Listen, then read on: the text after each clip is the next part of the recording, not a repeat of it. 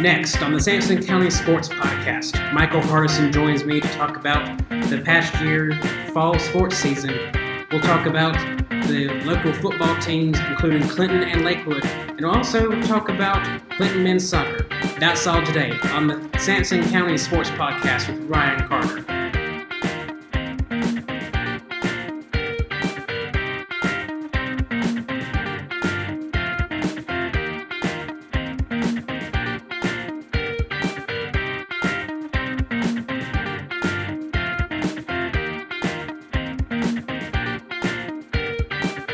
We're glad you could join us again this week for another podcast. I'm joined now by the new Sampson Independent editor. I guess you're not so new now. Michael Hardison joins me. Thank you for joining me. And thanks for having me. Glad to be on here. First, I'd like to welcome you to the podcast. This is your first appearance. We appreciate it. Let's go ahead and get started. First with Clinton football, as we are reviewing our fall sports this past year. They had a tougher season than they would have normally, as we have seen the past few years. Right. They went to the state championship in 2014 and to the Eastern Championship the year after that. Mm-hmm. This season was a lot tougher, though. Started 0-3 with losses to Cape Fear, East Bladen, and a road loss to Northside Jacksonville. Just three spectacular teams there. Definitely. And finished 6-3 on the season. Major wins against Midway, James Keenan, but also had tough losses to Wallace Rose Hill and East Duplin. I want to talk about that Wallace Rose Hill game, though. A 28-22 loss, a tough game there at Wallace, your rival. We've beaten them there several times in the past, especially these past few years, and they just had a tough loss. They tried to make a comeback as well, if I remember. They did. No, the most crazy thing is that I was like that at the game on the sidelines taking pictures, and I remember those last couple of minutes ticking down, and they scored, and the momentum shifted in their favor, and everybody was going crazy. And I was like, man, if they continue to play that same defense they've been playing all game, they can hold it in. And then one little trick play, and that was all she wrote. And that was a tough loss for the Dark Horses, and they would eventually lose that next week again to East Duplin at home on senior night, and what would be Bob Lewis's last home game as a Dark Horse. Then playoffs come around, and Clinton is seeded 9th in the NCHSAA 2A state playoffs, and they have to travel to First Flight, a tough, long trip. Long ride, yeah. And they pull out the win, 21-15, and the next week they have to go right back to that area, to the number one seed Northeastern, and they lose a tough one there, 35-0. Were you at that game? I was. Yeah, I went to both of those games, and like I said, it was cold nights, but like I said, that second game, they were just outmatched by the better team. The Dark Horses finished 6-6 overall, 4-2 in the East Central Conference. But we want to mention something that really impresses the both of us here, as we were talking before we started. The Wallace Rose Hill Bulldogs moving up to 2A this year and winning the state championship again. They beat Northeastern, the team that beat us. They beat Northeastern 63-52 on the way, with also a win against Southwest Onslow and Reedsville in the state championship game. So again, congratulations to the Walters Hill Bulldogs, but that's just an amazing season for the Bulldogs. Definitely so, and like I said, and even more surprised, well, I guess not surprising that they won the state championship. They had a new head coach last year and didn't slow them down a bit. They have a dominance over there in Duplin County, and that is your Clinton review, and we'll jump over to Lakewood now, as they had a spectacular season. Definitely. Their defense really stepping up this year, as they have in years past. Lakewood finished 11-3, 4-1 in the Carolina Conference.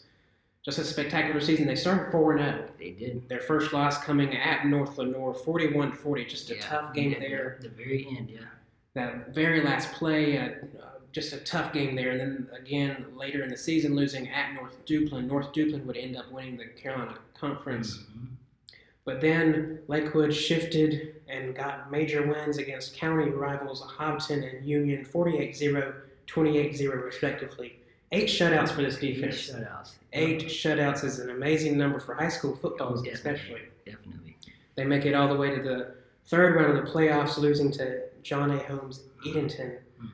Did you even see this team play at all this year? Man, I didn't get the chance. Only time I saw them was through pictures that I was getting throughout the year. But like I said, I went out there one time to see them practice when they were in the playoffs. And like I said, 8 shutouts, and I don't believe they lost a single home game all season. That's so right. That's pretty impressive. That third round matchup, I was there at that game, that 49-7 loss to Edenton Holmes High School.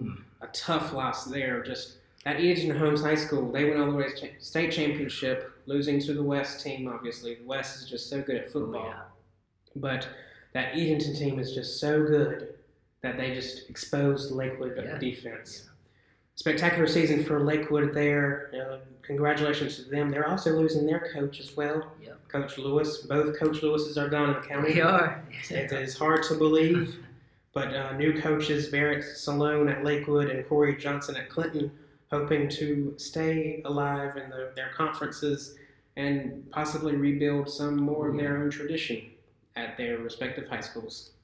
Now let's move over to Clinton men's soccer, as they had another spectacular season led by Brad Spell, 20-6 overall, 9-3 in the East Central Conference. They had big wins over 3A Croatan, a 2-2 regulation game against Wallace Rose Hill over in Wallace, winning in PKs, and then a huge 2-0 win over Cape Fear.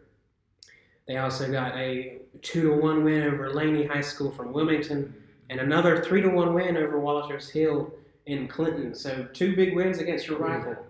Big-time rival there in soccer. I remember some matchups earlier in the past years that it was just could be 0-0 at the end of the game, or it could be 5-0 at the end of the game. So a good season for them. Now in the playoffs, I know you've seen this team. 10-seed Clinton beats the North Carolina School of Science and Math 3-0. They beat 7-seed East Bladen 2-1, but they lost to First Flight. A tough game there in the third round. 3-1 was that final score. Having to go up there again, Clinton Sports. I'm telling you, Clinton Sports has not had a good turnout from the association getting First Flight all the time. Definitely, First Flight is always a good soccer team. Did you go to that game?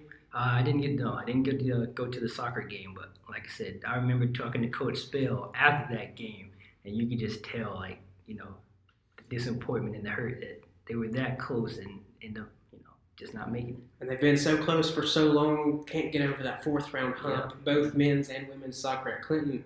Obviously, we saw Clinton women's soccer go to the fourth round again, but just a tough loss there at First Flight for the Clinton men's soccer team. But a spectacular season all in all, 20-6 overall, 9-3 in their conference. Again, a spectacular season. Brad Spell, obviously a good coach. Do you think this team can win a state championship sometime in the near future? It's hard to say for sure right now because, like I said, they lost a lot of their seniors, the main one being senior Ivan Ponce, who set the school record for goals in the season this past year. So it'll be hard to replace him, but they've got a good, solid foundation for the next couple of years to continue to make runs like they did. It'll be interesting to see if Brad Spell and the men's team can get things done at Clinton High School. Congratulations to all the teams, fall, winter, and spring, where that concludes our review. We want to mention the other football teams in the area. Midway finishes 3-8, 1-5 in the East Central Conference. East Duplin winning that conference in football, 15-1 overall, 6-0. They got the 1 seed in the East playoffs. And then in the Carolina Conference, North Duplin wins that conference, 14-1, 5-0 overall. Lakewood finished second, 11-3, 4-1. Union and Hobton rounding out the conference, 3-8, 1-4 for Union. And Hobton just had a tough season this year, 0-11, 0-5. But can Hobton rebuild? Like I said, everybody seems to be riding the new coach train this coming up season because Midway and Hobton both have picked up new head coaches. So everybody's looking to make those changes to be viable. All right, so we should have an interesting year this year for football. This coming year we'll have Michael in for another podcast here soon. We'll also have him for our fall preview at the end of the year. And I want to thank Michael Hardison for joining me today. Appreciate it. Glad to be here. That does it here for the Sampson County Sports Podcast. For everyone at the Sampson Independent, Michael Hardison, and I'm Ryan Carter. Thank you for listening.